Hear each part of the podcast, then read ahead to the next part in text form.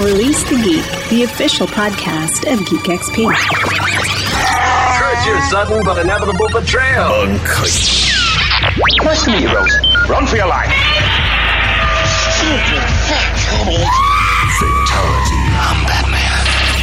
Good morning, good afternoon, or good evening, wherever you happen to be. Thank you for taking time out of your day to join us for Release the Geek, the official podcast of Geek XP. In 1990, Thanos set out to acquire six soul gems in order to fulfill a very specific mission for Death herself.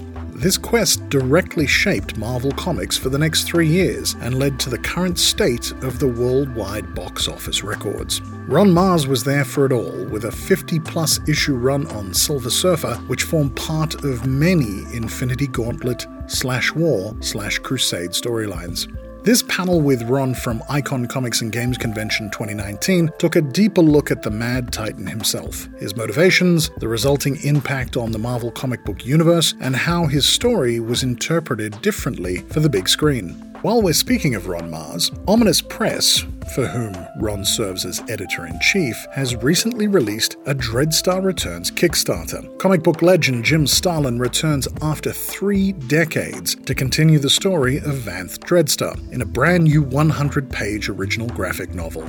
If you're wary of joining in on a Kickstarter venture in case they don't meet their funding target, then have no fear. Dreadstar Returns blitzed its first funding target within 14 hours of going live on April 14 and has annihilated all currently listed stretch goals, so you have full visibility on what's available.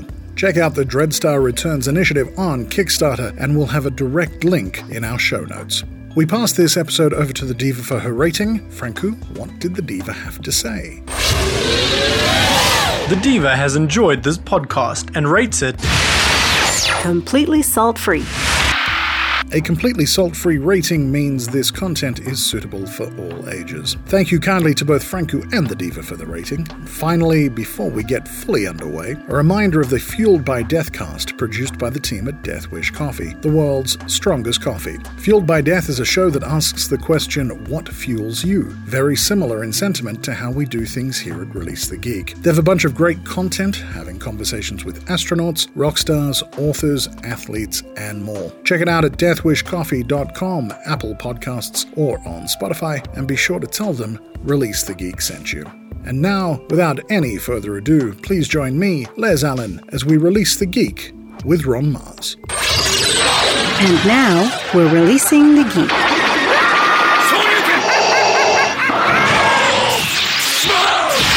What is your confession?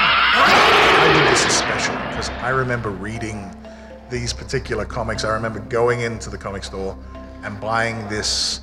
Like it was a, it wasn't Uh, it wasn't a trade. It was a. Uh, is it prestige format? Prestige format. It was prestige format. And looked at this thing and went, what? What the hell's going on here with this Thanos guy? Uh, this particular panel, we are joined by Ron Marz, and we're going to be talking from Infinity Gauntlet all the way through to Endgame and have a discussion about the Thanos character, the changes that the MCU obviously had to make.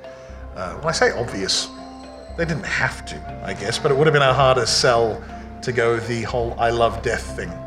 Well, there's that's there's some baggage to that that sort of has to be explained. Yeah. This is a little sleeker, and I think he's a little less. You know, in some well, in some ways, you want your villains to be, at least in their minds, the heroes of their own stories. They're more compelling that way. Um, you know, that was always the difference between the uh, the Marvel villains and the DC villains. Right. Is that that Marvel villains wanted to conquer the world, Doctor Doom, Magneto, and were convinced of their own righteousness. And DC villains wanted to rob banks. The Rainbow Raider. Well, didn't Lex? Lex had more auspicious plans than just. yeah, but he was he was generally um, the the exception to the rule. Um, Okay. Not a lot of you know the, the DC villains were were more uh, motivated by. Well, you know, I'd, I, like a greed. gold, I'd like a gold plated car, um, and the Marvel villains were you know Magneto thinks he's he's you know he's the hero. He's Mm-hmm. he's right for what he wants, and in some ways you can look at it and go, well, you know, not completely out of the yeah, question. does- you can you can understand his logic. Yeah. Yeah, so so you know Thanos to to great extent is cut from that same cloth of he's you know he, he thinks he's right, uh, and particularly in the MCU version, um, there's some wisdom to what he is trying to accomplish. We will- it's, it's it's cutthroat, but Yeah. there's wisdom to it. We will get to that. Let's do a quick uh, retrospective of Thanos and where he came from. The ridiculous version of Thanos in uh, Invincible Iron Man number 55. So, first appearance 1973. And there's the, uh, the Thanos copter, the helicopter, I believe. was- Absolutely. Was, in that issue. Um, Thanos, uh, his origin story of being an Eternal uh, isn't really referenced so much anymore. Uh, but that was that was his origin story. He was one of the Eternals from uh, was it Saturn or Jupiter? Where do they come from?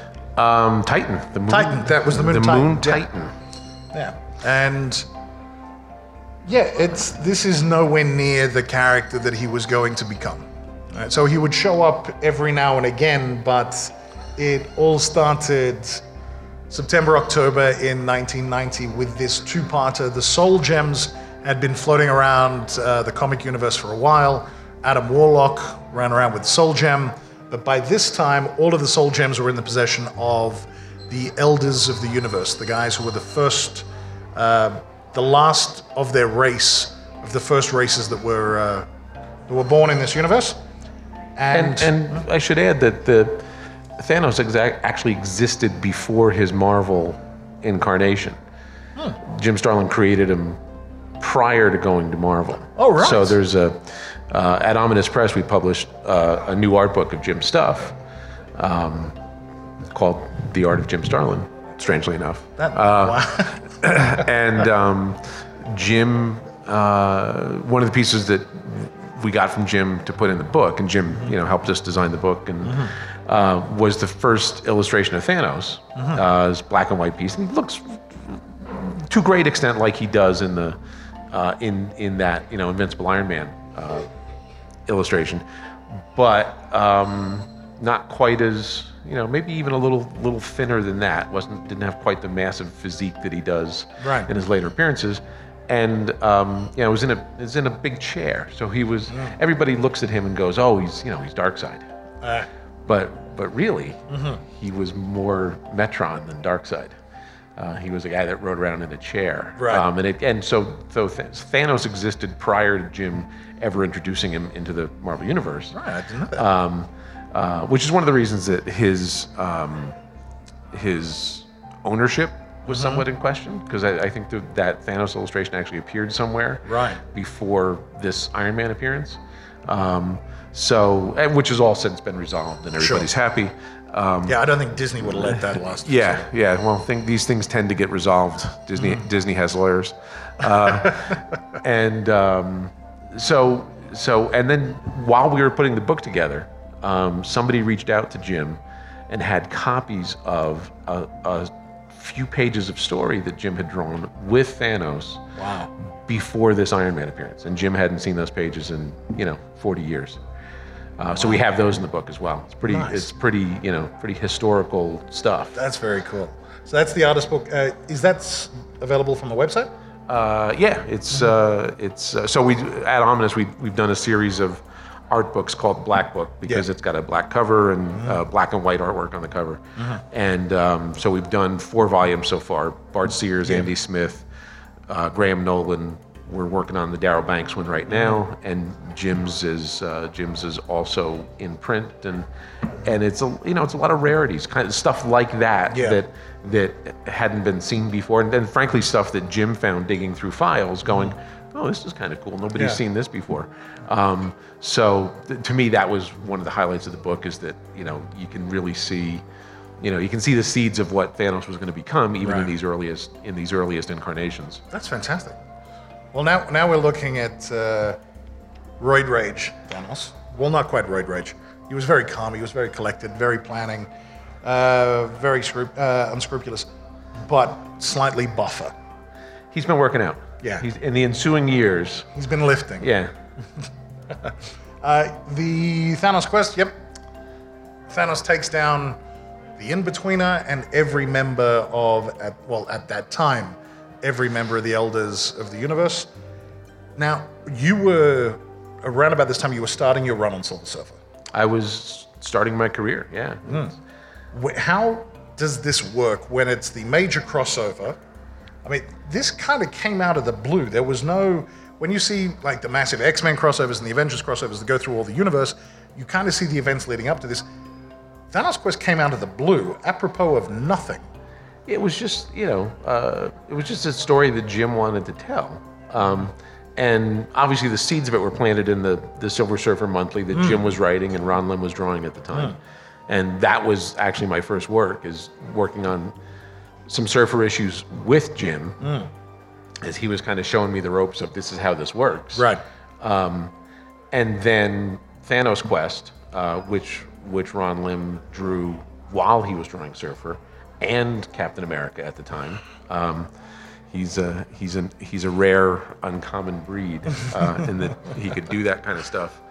Um, so, and actually, Thanos Quest is one of my favorite books. Period. I just I just love that so book. good. I love the color, um, and I love the fact that you know the villain is the protagonist, or or um, I, I guess most people would see him as the villain, but you know, it was just uh, watching him do his thing uh, for two, you know, square-bound 48-page specials was just great. And and then He you was get taking down jerks. yeah, and then you get to the end of it, and you realize, oh, this is just the prelude. This, there's more to come. So, um, so really, Jim's, you know, Jim's run on all of this stuff, uh, Warlock, uh, Captain Marvel to a certain extent, certainly Silver Surfer. He's not really writing stories about Silver Surfer. He's writing stories about Thanos. Yeah. Um, and that's sort of the the through line of his career is Yeah. that he's really mostly telling Thanos stories, and it just happens to be you know, in in books that have another hero's name on the cover. So uh, Jim sort of had this Infinity Gauntlet plan in his mind, um, and so when when Jim went to do the Infinity Gauntlet six issue miniseries uh, with George Perez initially, and then George kind of uh, crapped out because he couldn't. He was working on Infinity Gauntlet and War of the Gods at DC at the same Right. time. So two massive crossovers, and it just the deadlines snarled into each other, and and Ron Lim got conscripted to finish off Infinity Gauntlet. So so Jim brought the Surfer storyline up to where Infinity Gauntlet uh, takes place, and then stepped away from the Surfer book, and handed it to me, and thankfully Marvel said okay, uh, and um, embarked on Infinity Gauntlet and the the ensuing Warlock series that came out of it. Uh, we've we've chatted to uh, Jim Zub, and he's talked about the the the yearly powwows that Marvel has. Everybody comes in. This is what the the deal is. This is what the slate is for the next twelve months. What are the ideas? What else can we bring up? When Jim has this idea for the overall Infinity Gauntlet arc and further, how did the how did Marvel help the artists know this is what's happening? How much of an idea were you given of what was coming? Um, well, I was probably given more of an idea than anybody else because Yeah. you know, you know, Your Jim, key- Sil- Silver's- J- Jim and I lived close to each other, and Right. was, you know, at that time saw each other three, four days a week. All right. Um, so this all, you know, I, I know Marvel. I'm not. It's kind of a chicken and egg thing. I, I know mm-hmm. Jim wanted to tell this story, and I, I think it, there's a possibility that it, this story would have just been told in the pages of Silver Surfer. Right. Anyway, um, but Marvel wanted a, an event, and they decided to pull it out and put it into its own thing. And obviously, thank God they did. Few people read it. Few people have seen it in the theaters now. Um, but for me, so I took over Silver Surfer at issue 51, which which is an Infinity Gauntlet tie-in. Uh, so my first nine issues on the book, I think, were all Infinity Gauntlet tie-ins. Yeah. Because we were double shipping in the summer. Right, yes. Um, and so my first experience writing a monthly book was here you have to tell stories that have to do with this other story, Mm-hmm. but they need to stand alone. They need to augment the other story. And and really that's kind of hard. But you- I didn't know it at the time. Like because I'm I'm so wet behind the ears at that point Right. that I'm This just is just how it's done. I'm just thrilled to be doing it. Yeah. Period. And and you know excited to be doing the work and excited to be um, part of this event Mm-hmm. and um, you know and I'm seeing Jim's scripts because he's you know like he's got the whole thing written before it's you know even halfway drawn. Mm. So I'm seeing the whole thing and then trying to fill in on you know wh- where can I tell a story? What you know I, I got to tell a story between the cracks of this and that. Um, and I, I, I've never, I'm never a guy that, you know, to me it's sort of like the Roy Thomas school of comic scripting is you're telling stories about other stories. Right. Um, and fitting in the continuity and, and, you know, that's not what I do. Um, I think that's a valid way to tell stories, and I think there's an audience for that, but it's not my thing. So I was trying to kind of learn the learn the ropes, learn the process of of telling stories that were um, that were involved in Infinity Gauntlet, but s- but stories that you did not have to read to understand the entirety of Infinity Right. Gauntlet. So I, it was a thin line to walk. Um, I don't. I'm frankly not the one to judge how well it was all pulled off. You can never, you no credibility when you do your own press, of course. Uh, that's true. Um, but I think you know, looking back on it now, it was Yeah. a huge learning experience for me to like be able to play in a shared universe and figure out how to tell those stories so that they were satisfying in and of themselves, but added to the greater whole, which is essentially what you you do in a shared universe Yeah. on a regular basis. Um, so, like, I didn't know it at the time, but that was, you know, that was terribly instrumental for me to like understand that context of the job. When it comes to uh, when it comes to playing with certain toys, you've got the toy box of the Marvel Universe, and you say, right, uh, I want to. a couple of the issues had Firelord, had Drax, so you had some of the key characters that were involved in the Infinity Gauntlet story. How do you go about saying, can I play with this? Do I have permission for this? I've got these ideas. Uh, did you? I'm guessing everything had to run by Marvel, and they had to be okay with it editorially. Yeah, I mean, the, one of the conveniences was that Surfer and Infinity Gauntlet and the Warlock stuff was all in the same office. It was all the same editor, which was Craig Anderson, uh, my first editor in comics ever, and you know, taught me a lot and and obviously extended me a lot of grace uh, to kind of figure out what I was doing while I was doing it. And um, so that made it a lot easier. And Craig also trusted Jim immensely. This was Jim's story. Jim knew what he was doing. Um, you don't need to tell Jim Starlin how to make comics. Uh, so, you know, so Jim and I would talk about stuff, and then we would just do it. You know, and and Craig would be fine with it because Right. he, you know, he trusted Jim to wrangle me, uh, and and I, you know, and I guess I did it well enough that he didn't, you know, they didn't have to throw up red flags and say, "What the hell is this guy doing?" Sure. Um, so the, the convenience of it was that it was um, that it was largely contained within Craig's office. Uh, so if I want to if I want to borrow Drax, um, I'm just borrowing it from the same office. Sure. So everybody everybody's on the same page, and really it's it's Jim's story that we're running. So Right. if if Jim's okay with me borrowing Drax for this issue, Everybody's gonna be okay Yeah, it's, it. it's fine. Yeah. The the Gauntlet storyline finishes with obviously Thanos' defeat. There might be certain impressionistic spoilers that might apply then to whatever happens at Endgame, because they almost pulled it off in Infinity War. Uh, rather, they just had uh, Spider-Man, Star-Lord, and Mantis running the play rather than Surfer flying in at speed to try and grab the gauntlet. So there was a, there's almost like the homage, the imagery homage of how they almost get it done. So somebody could read the, the ending of this and kind of imply how it might happen. One thing I did like at the end of it was the was Adam Warlock's discussion with Thanos on the farm planet about his internal ability to ruin his own plans. Yeah, well, it's that's. I mean, that's something that Jim and I have talked about hmm. quite a bit. Is that Thanos is always the architect of his own defeat, um, and and ultimately Thanos is a character of hunger, of of um, insatiable hunger, and ultim- ultimately self-defeating.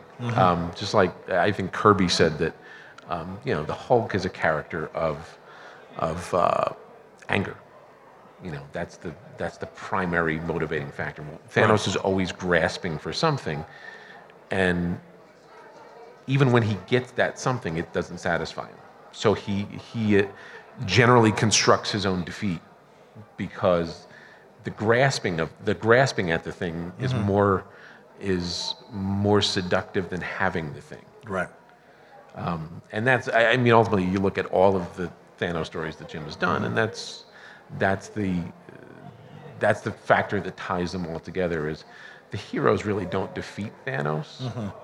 He he defeats himself most of the time, or he plants at least plants the seeds of his own defeat.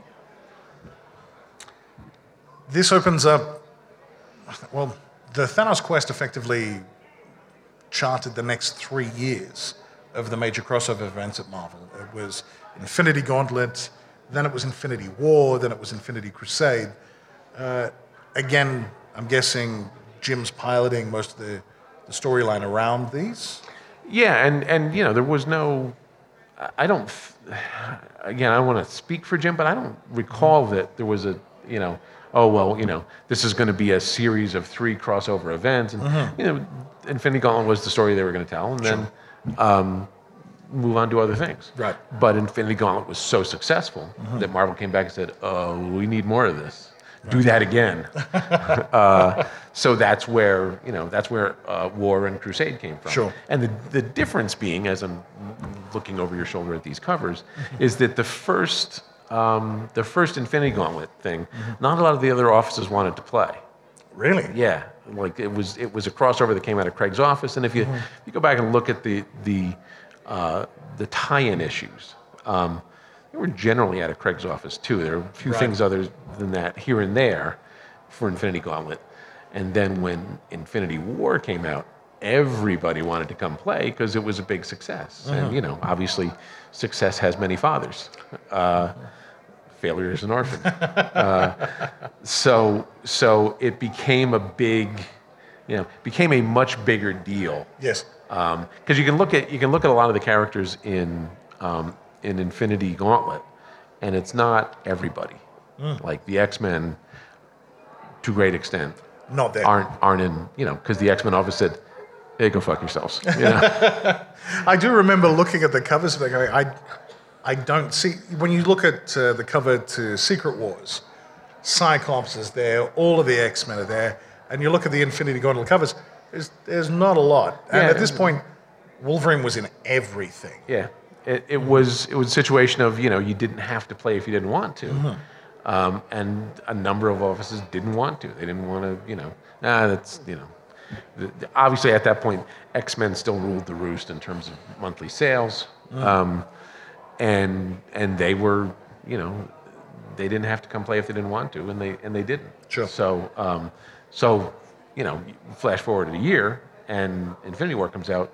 Well, Wolverine is rather large on that cover right there. Yeah. Um, so so everybody, like everybody, wanted to be in. Everybody wanted to be part of these storylines because it was a huge success the last time. So oh, you know, let's let's let's see if we can get a sales bump on our books Sure. from tying into this. How does how does Thanos react to other people trying to pull uh, pull rank on his game effectively? Because the the Infinity War stemmed from Adam Warlock's desire to not be unduly influenced by his emotions to be able to use the Infinity Gauntlet if he needed to. So he effectively expunged his bad side and his good side. But the bad side reformed as the Magus, which is uh, an iteration that had appeared before. Uh, and then the good side also appeared as a, as a character. So they basically became their own embodiments and started almost their, their, their attempt to rule the universe. Yeah, How does think- Thanos react to these sorts of things? Um, it's it's interesting because Infinity War and Crusade are really kind of more Warlock stories than they are Thanos stories, and obviously Thanos is a big part of them as well. Um, but I think that's why Infinity Gauntlet is still sort of the benchmark um, because it's a Thanos story first and foremost.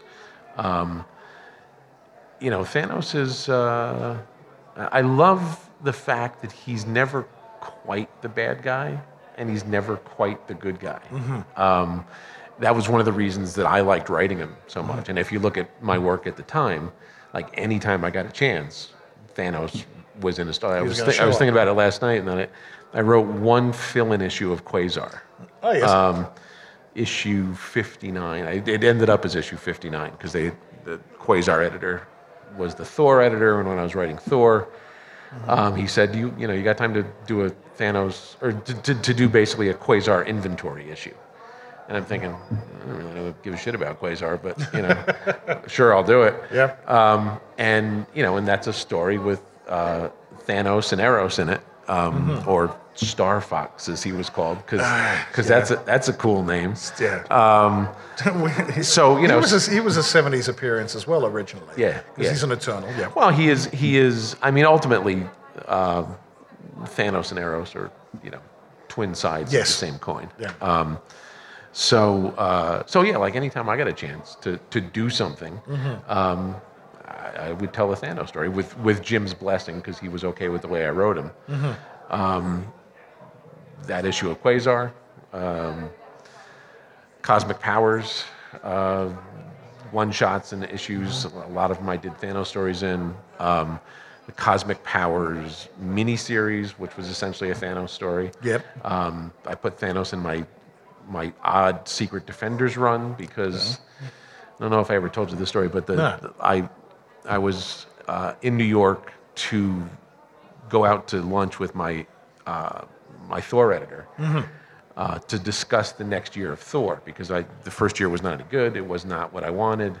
Um, artist wasn't really compatible with the kind of stuff we were doing. So I had stories that I wanted to tell for my second year of Thor, and then, okay, now I can tell the kind of Thor stories I want. So we go out to lunch, and his boss, his editor, uh, was Ralph Macchio, and um, long-time Marvel editor, long, long time Marvel editor. And so we go to Ralph's favorite Italian restaurant, and uh, it's me, uh, the editor Mike Rockwitz, his assistant Joe Andreani, Ralph, and Tom Grindberg, who was going to come on to Thor with me Okay. for the second year, my th- second year on Thor, and we get to the we get to um, the lunch table, and Ralph turns to me and he goes, "So, I'm so pleased that you've agreed to take on Secret Defenders because it really needs a boost. What do you have in mind?" And this is the first time that the words Secret Defenders have ever been spoken in my presence. Uh huh. So I look at the editor and I and he looks at me wide-eyed and I I realize that what's happened is the editor was supposed to find a new creative team for Secret Defenders because Right. it was not, you know, it was basically like Mission Impossible with Doctor Strange running Picking a team different teams. and um, and I look at the editor and he looks back at me wide-eyed and I realize that he he was assigned to go get a new creative team and didn't. So Threw Tom you under the bus at the time. Tom table. and I show up thinking we're going to talk about Thor, and he must have gone to Ralph earlier earlier in the morning and when "It's them. Mm-hmm. These guys." They're doing it." And didn't Tom- even, and you didn't even get a brief. no idea, no idea. And so Tom looks at me in a panic, and and I'm like, so split second, I have to decide. Well, do I throw my editor under the bus and go, I don't know what the fuck Mm-hmm. First are you we talking heard about, about Ralph? this. Or do I just say, oh yeah, uh, this will be great?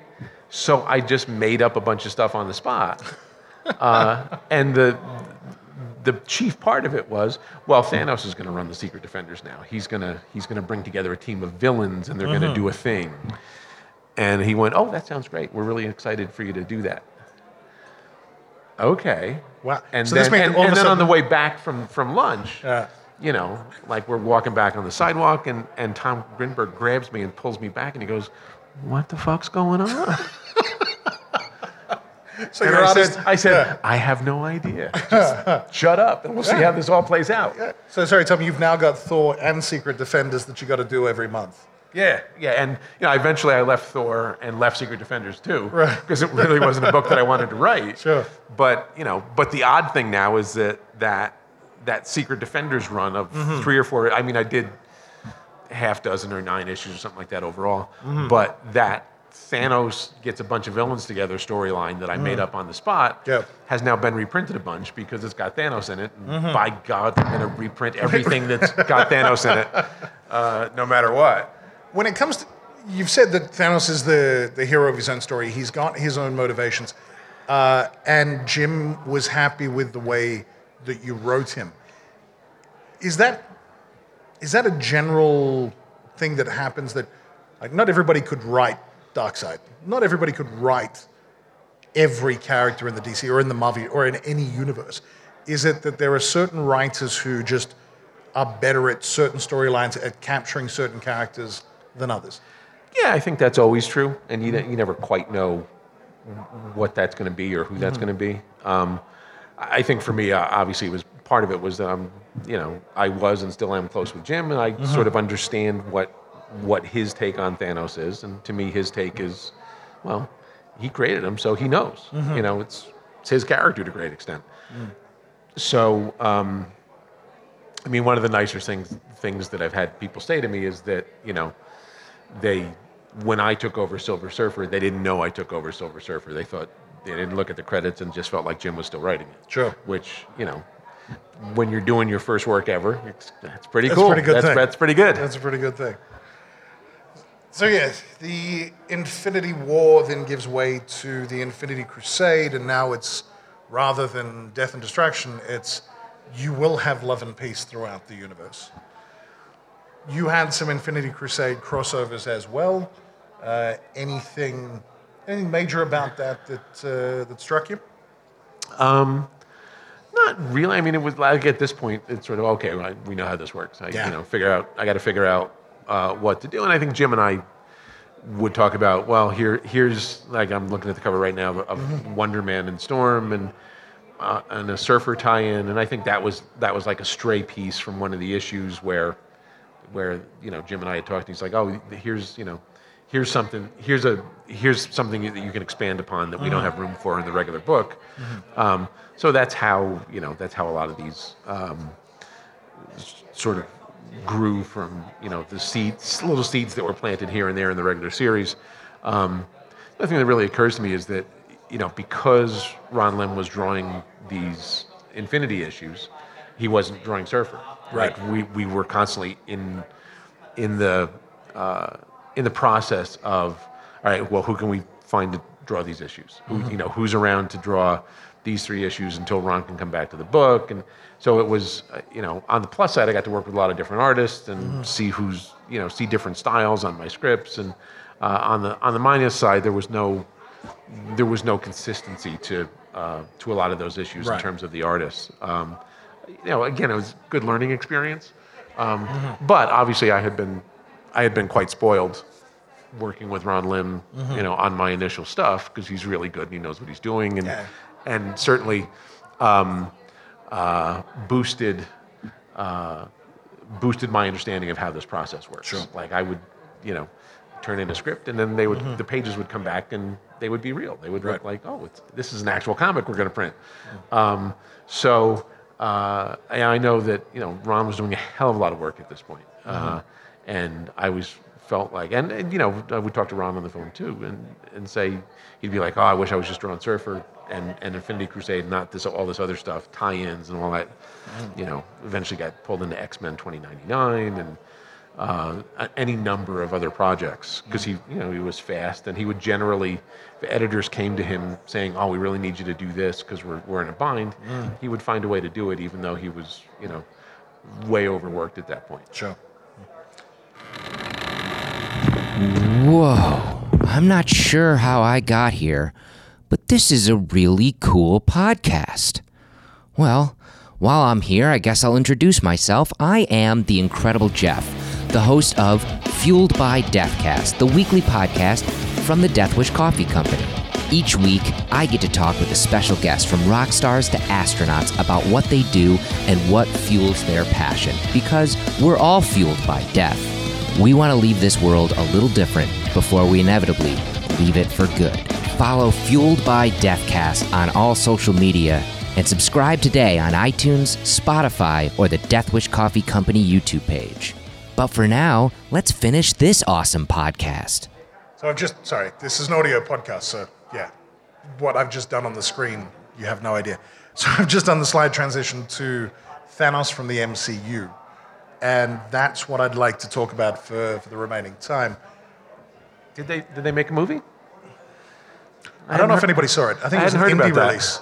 Uh, Avengers was an indie release. Yeah, did you see it? Marvel Cinematic Universe.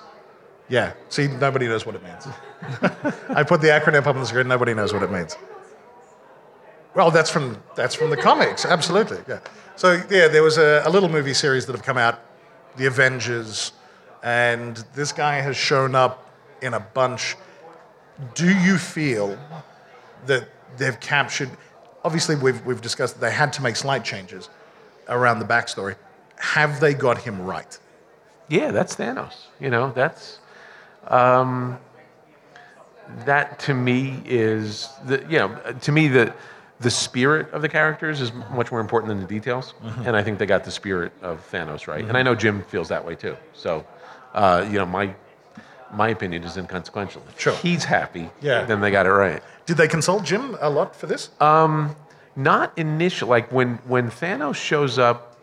What was the first movie he showed up at the At end the of? back end of the Avengers, Back end he of does first the, Avengers. The head tilts Yeah. and he's very purple. Yeah, which is actually a different actor. It's obviously that's not um, that's Josh not Brolin, uh, yeah. Brolin at that point. It's a it's a it's a different uh, oddly it's a different actor um, whose name is escaping me right now. Uh, but that guy is actually friends with my friend Andy Smith, Mm-hmm. who inked Jim Starlin and Ron Lim on a number of Infinity projects. Wow. Um, so it's all very incestuous, Sure. Um, but so that's that was like they got him, you know, sort of on last minute notice, and they were just like, we need a guy with a cool looking face that we can CGI over, and that's him like turning and looking at you. And I remember seeing that first Avengers movie, and um, and waiting through to the end, and not re- not knowing that Thanos was at the end. And obviously, it's a character that's you know, it's obviously for me, it's it's near and dear. Obviously, nowhere near as near and dear it is as it is for Jim. And um, so I'm sitting in the theater with, I think, my youngest, my two youngest kids, my son and daughter, and um, towards the end of the movie, um, I've got my phone on on vibrate, uh, you know, and my phone goes off, and I I feel it in my pocket, and I take it out of my pocket, and it's Jim Starlin calling me. He's in another cinema watching the same thing. Um, yeah, he's you know because Jim now Jim lives like an hour south of me. Sure. Or I live an hour north of Jim, whatever way. Jim didn't move, I did, so I guess I live an hour north from him. Um, and uh, and so, you know, and then I, obviously don't answer the phone because I'm in the theater, and that's rude. And you you know you should be beaten if you answer your phone in the theater. Um, so I get out of the theater, and you know, and then I see, and then I see Thanos at the you know in the end credits. Holy shit! Uh, so I you know get out of the theater and I call Jim back. And he's like, "Did you know Thanos was in that movie?" I'm like, "Yeah, I just saw it," because he didn't know. Like nobody had told wow. him. Um, and then uh, and then when the Russo brothers got you know got in place to do the third and fourth Avengers Mm-hmm. movies, and this is the story.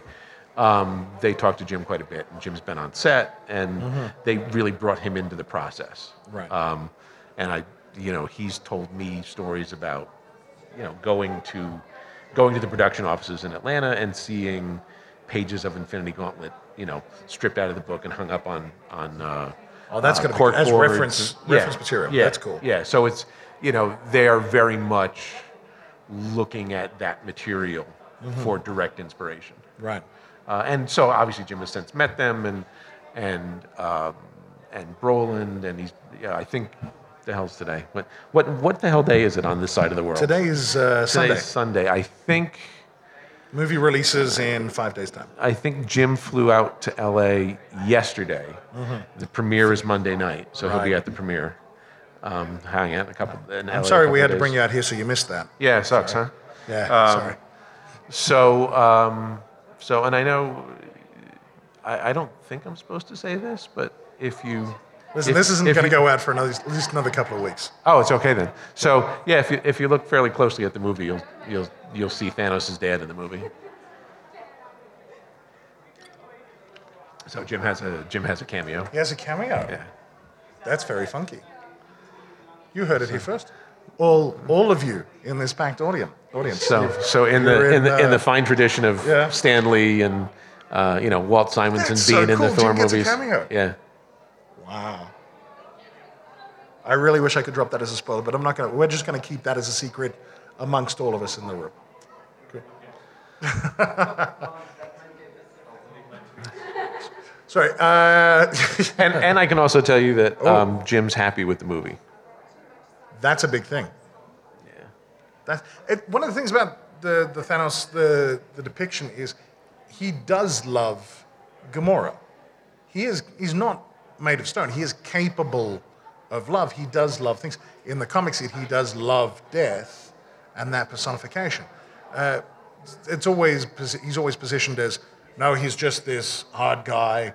But no, he is capable of these things. He just Well, has a belief. That's why he's a good character. Yeah. I mean, there's he is he is as multidimensional as any of the heroes, and perhaps even more so. Yeah. And you know, that's one of the reasons that I was drawn back to the character again and again because um, because you could do both ends of the spectrum. You could, you know, he would he would be, you know, he was the guy that killed Captain America in the Infinity Gauntlet. Um, and, and enjoyed doing it, but he was also the guy that would do the right thing if that's what um, if if that's what suited his purposes at that time. Um, so a, a lot of the times when I, like I never felt like when I when I wrote Thanos in any appearance, I never felt like he was the villain of the of the story. He was he was a protagonist, um, and whichever side of that hero villain line he was on, or or more correctly, I think whatever side of the hero villain line you perceived him to be on had more to do with your perspective than his. They've already announced that The Eternals is going to be a series. Uh, they've already started casting. There's rumors Angelina Jolie will be in it.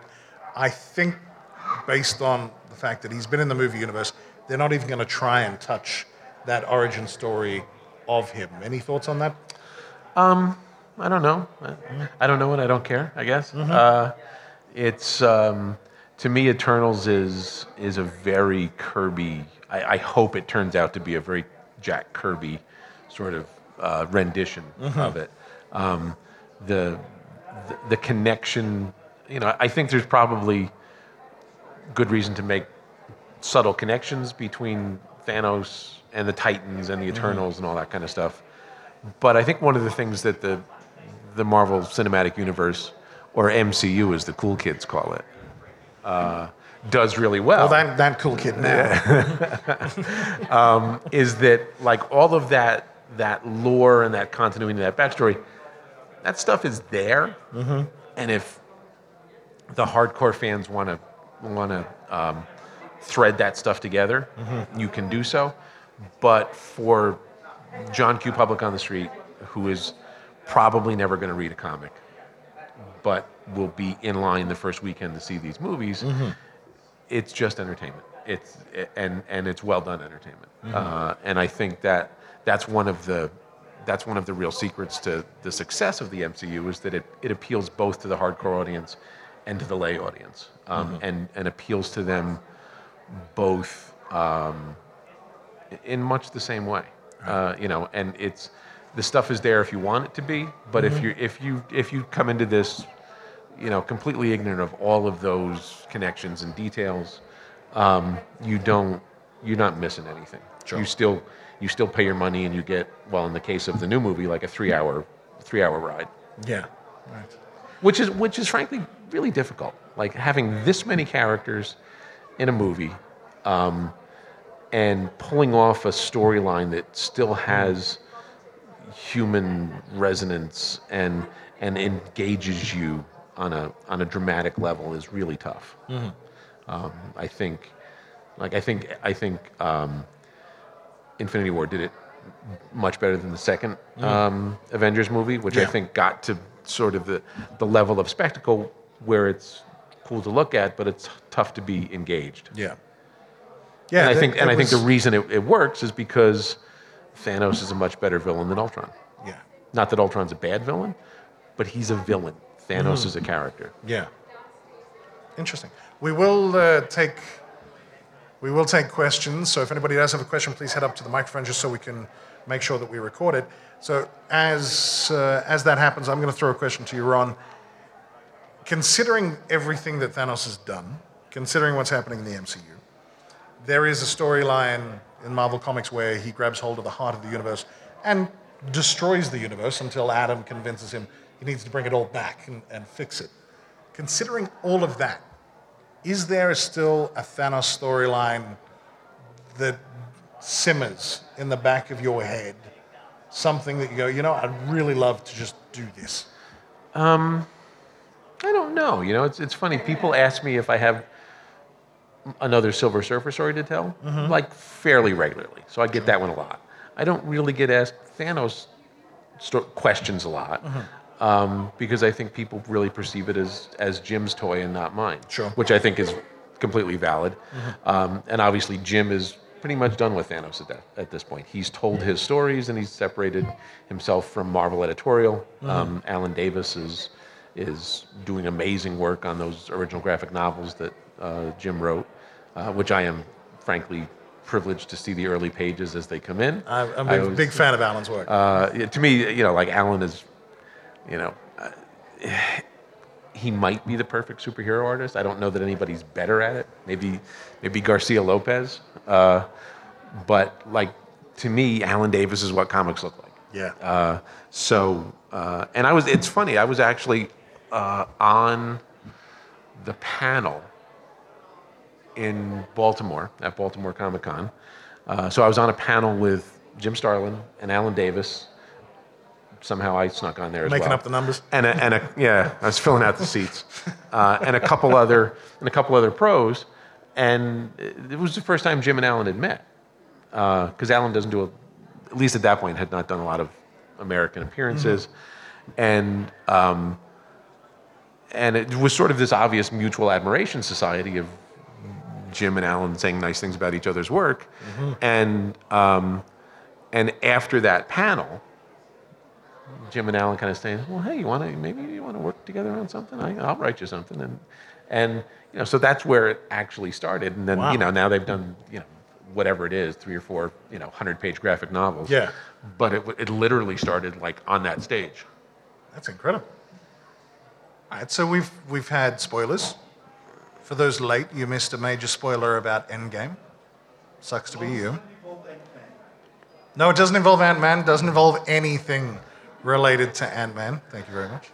Uh, I think uh, we still got a few more minutes if uh, if there we, are any we actually have as many minutes as you want because you This run this show. Uh, You know, well, you- this is true. You can I, could pull rank. you can next- stride the cosmos like a mad titan if you wanted to. Um, I'm just going to check with. The, I'm just going to check with the sound guys. Uh, sound guy, was that recorded? Because that's going to be a sound bite from this point onwards. Yeah. Are you saying that that recording failed? I've I've sabot- self-sabotaged like a mad titan. I've killed my own blurb. That's terrible. The who else? So Alan's doing work with Jim right now, and that's cool. Who else do you think captures the essence of Thanos? Um, I, you know, Ron Lim is, you know, I, I think a lot of people look at Ron Lim's Thanos because he's the guy that drew all the Infinity stuff. Mhm. Um, so he's probably uh, he's probably actually drawn Thanos more than Jim has, Right. uh, in terms of number of pages. Mhm. Um, uh, obviously, George Perez has done a has done a fair chunk as well because Yeah. he was the first guy on on Infinity Gauntlet. Mm. Um, can remember I can remember seeing those like George's pages up at the office when they came in and that, that St. Patrick's Cathedral spread. Yes. Um, and really kind of going, well, that's you know, George Perez, the only dude crazy enough to draw that. um, but I, you know, I think I think people think of think of of Jim Thanos and they Mhm. think of Ron Thanos first and foremost. Right. The the decision at the end of one of the the Infinity series for Adam to give out a Soul Stone, well, an Infinity Stone. He had his Infinity Watch, but then there was a, a stone that remained hidden. and that was given to that was actually given to Thanos for safekeeping. Warlock's decision to do that, considering who Thanos is, that I'm gonna, you know what, we've we've just defeated you, but I'm still gonna give you one of these things. How does how does Thanos feel about that? Um, I think that's just another, you know, what do I, okay, that's step one. What's step uh-huh. two? What do I do next? What do I, you know, he's, uh-huh. he's, he's an inveterate schemer and he's, he's really smarter than anybody around him. I mean, that's, that's one of his gifts is he's, mm-hmm. And he never, know, he rarely overplays it. he's, he's, he's better at this than all of them. And be, mm-hmm. Partially because he's more ruthless, but also because he's smarter than any of them. Thanos versus Darkseid, who wins? Uh, you, the reader, Actually, yeah, that, well, yes. Because there would never be a definitive ending to that story. Um, there I couldn't think, be. I think when I wrote Marvel versus DC, I Yes. know we did a panel of Thanos versus Darkseid in there. Yeah. Because you know because it, you had to. Yeah. Like people would riot in the streets, right? So we did. We had to do all of that stuff. We had to do you know Green Arrow and Hawkeye and and uh, Aquaman and Namor and like Mm-hmm. all of those things that were necessary. And we had I don't know 130 pages or whatever that overall storyline Yeah. was. You know, so we the period in which we did that. That's what you know. That's what a big storyline was. Mm-hmm. I mean, now if you did Marvel versus DC, it would be a year-long event. It'd be about six thousand pages long, Mm-hmm. and everything would get its own miniseries. Um, because you, it- this might come as a shock, but publishers are interested in making money. Um, it's Uh, this is this is a thing that's come up with a couple of about True, I, I heard that once. Yeah. Um, but um, so, but all that stuff. I mean, that that's honestly my only regret with Mm-hmm. doing Marvel versus DC, which was you know like the, literally the pro- project I wanted to do since I was ten years old. I can remember writing a writing a letter to I don't forget it whether it was probably Marvel because I was more Mm-hmm. of a Marvel kid. I was like eight or ten years old, saying, you know, This would be you fun. should you should have the Justice League fight the Avengers because obviously nobody had ever thought of that. um, so you know, flash forward whatever it was, Mm-hmm. 20 years or 25 years, and I get to do that. That that's crazy. But so one of the things that was, you know, the true gift of that was even just getting in a panel of all that stuff Mm-hmm. um, and showing those two characters with each other. Um, uh, although I, I actually, now that I think about it, in um, if you get issue, I think it's probably issue 12 of Secret Defenders. Darkseid's in it. He's he's on a big video screen uh, in in Sneaky cameo. Thanos' lair. Yeah, like that's and you could that's when you could get away with that shit. Sure. Like now, Not a chance. now they freak out. Um, so when they actually when they reprinted it, I Because Warner they- Brothers has got lawyers too. yeah, oddly. Uh, just looking for something to do. Um, I think when they reprinted that stuff, they left it in there because nobody noticed it. Like nobody was looking at it, Yeah. so it's still in there. That uh, DC versus Marvel crossover, a lot of that was was fan driven. You needed to vote who would win those matchups. Uh, was was that always consistent, or was there editorial changes based around? Well, yeah, the fan vote's gone this way, but that's not really how it should go. Well, we had um, there were eleven like major battles, and uh, so we had six that were sort of the prelims, and obviously they needed to go three and three, so we just figured made those up ourselves. And then the five, the five battles that we voted on, that the fans voted on, were Cap Batman. Cap Batman, uh, Superman Hulk, Yep. uh, Lobo Wolverine, Yes.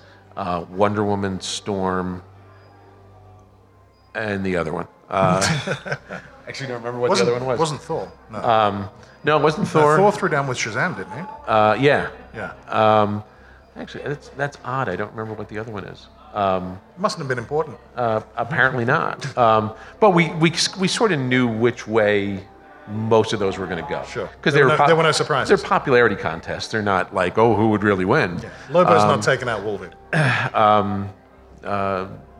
Yeah, well, apparently not. Um, the only one we weren't sure of was was Storm Wonder Woman because obviously Wonder Woman was iconic, and, but Storm was X Men and Yeah. X Men ruled the roost at that period.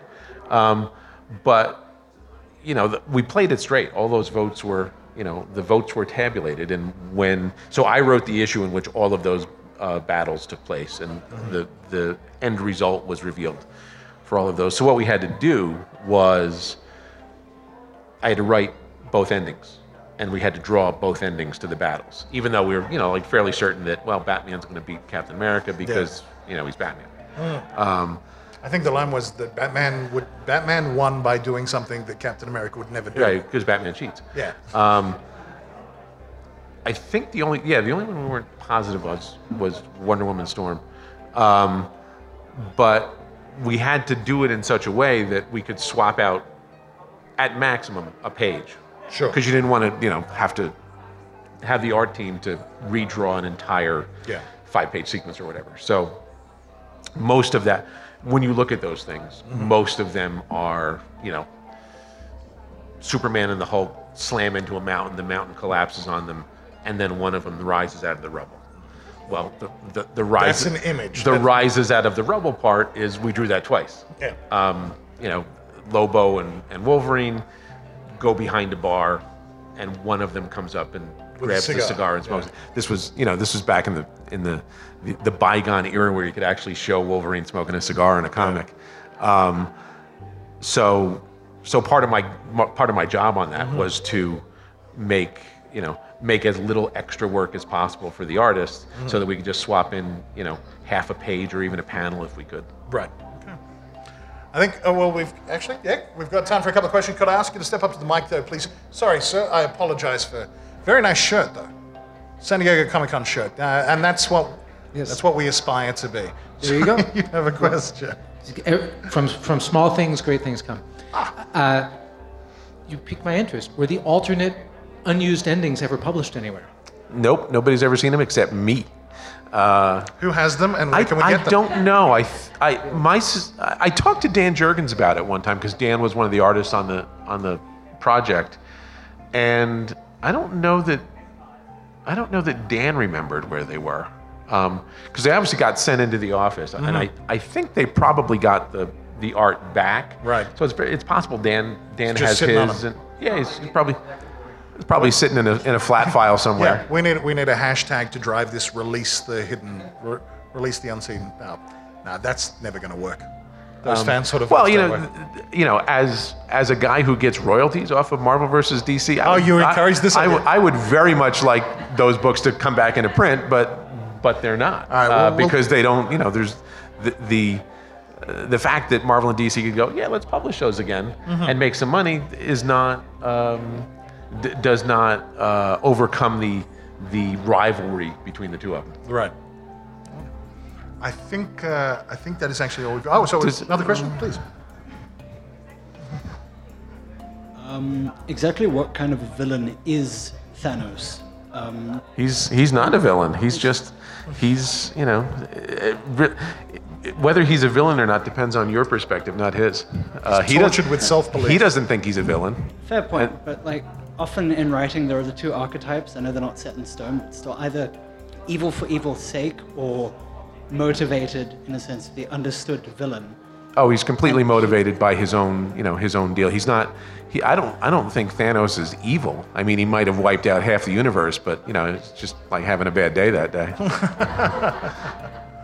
Yeah, so he's, he's not not evil for evil's sake. He's burdened with self-purpose. All right, so you've mentioned Adam Warlock quite a lot in this uh, little talk that we've had. What do you think the likelihood of him showing up in the Endgame film is after we saw him at the end of Guardians of the Galaxy? Yeah, so at the end of Guardians of the Galaxy, you saw the cocoon that the original. It was very much an homage to the original him uh, origin story with the Hive. I think it was the the Hive, the guys that then actually created him. But like you said about Thanos's uh, love of death, there's too much baggage, too much backstory to bring that in now. In Endgame, would there be space to bring in an Adam Warlock who is the alpha to Thanos' Omega? I, you know, I, I honestly don't know. Jim hasn't told me because he said I can't tell you. Uh, I, So Jim knows. I- yeah, Jim knows. He's, you know, he signed an NDA. Uh, oh, those things. fairly ironclad. Yeah, Disney NDAs tend to be, you know, fairly ironclad. Stronger than the Um, Infinity Gauntlet. And uh, so I, you know, I don't know.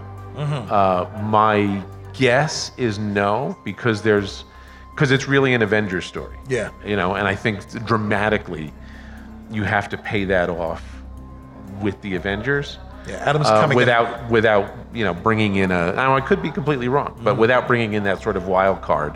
Although honestly, one of my favorite scenes ever in comics is in that original Warlock versus Thanos storyline that Yeah. Jim did in uh, the Avengers Annual and the Marvel Yeah. Two in One Annual, where where Adam Warlock gets killed, which stunned me as a like a ten year old or whatever I was. Mhm. Oh my God, this dude actually died in comics and Yeah. he's not coming back. And then his you know his spirit comes back and turns Thanos into stone. It was the most amazing thing ever. Um, but I think dramatically in terms of a movie, you can't have the universe saved by this dude who's never been seen before. It steals from the Um, redemptive nature of the Avengers yeah, themselves. Yeah. However, you know, there's a bunch of gold people running around in Guardians of the Galaxy There are a bunch of too. gold So, um, so I, I, I know who I know who uh, who they offered the Adam Warlock role to at one point. I'm not going to say it on a podcast, but I'll tell you later. All right. All right. Okay, so there will be a group huddle off the stage, away from the mics. Sound tech grant, make sure that does not, just for my own personal records, but otherwise, no, that's fine. Uh, I think that is it. Unfortunately, we are out of time. Oh, no, no, one more question. Let's fit in one more question. It's the thing I'm always kind of intrigued about when I hear authors say things like, this guy's the smartest guy in the universe, he's the most intelligent. How do you even begin to write that with a normally intelligent brain? Like, how do you approach a character like that and try and make them is believable? Assumption of Ron Marz' norm, uh, normal intelligence. Yeah, you'd, you'd have to ask someone with a you know normally intelligent brain because. Um, the, the, the honest answer to that is like I know where the story goes and you don't, so I just look smarter. So it's you. You've got your start. You've got your end. You've just got to find the ways to make it there and and set it up as such. Yeah, I mean honestly, that's that's a big part of big part of the job is is the journey in between the start and the finish. Mhm. The the journey is the interesting part. The, the how you how you get to where you're going Mhm. is why the audience comes along. One of my favorite uh, favorite scenes from the Thanos quest is when he screws over Champion. Uh, Champion, the deal is that I'll hand over the gem, but you take me to this planet. And Thanos, absolutely, totally, we're all on, shake hands, and Thanos takes him to the other planet. Uh, he takes him to the orbit of that planet and lets him go. He said, I've got you to the planet, I didn't promise a soft landing. And so Champion is now caught in the gravity well, and, and he says, no, he'll survive. It's just going to take him a while to recover. What is your, is there one great Thanos screw job that you've enjoyed the most out of everything he's done? Um, I don't know. You know, the the the biggest the, the, the Thanos image that I keep coming back to is actually in the movie, Mhm. uh, but it's from the comics. Is is um, the Scarecrow with Thanos' costume Yes. and him sitting on the steps of his his Mhm. humble abode. Yes. Um, and you know that he's not done. You know that it's just uh, it's just a rest. Mhm. Uh, there's more to happen. That to me is always that's emblematic of what Thanos is. Mhm. Um, eventually, the Scarecrow's not going to be wearing that suit. This is true. That is unfortunately all we've got time for. That was Release the Geek, the official podcast of Geek XP. What the chain of command is? It's a chain I go get and beat you with till you understand who's in rotten command here. To contact the show, you can email us at releasethegeek, one word, at geekxp.co.za. Thanks for listening. I'll be back.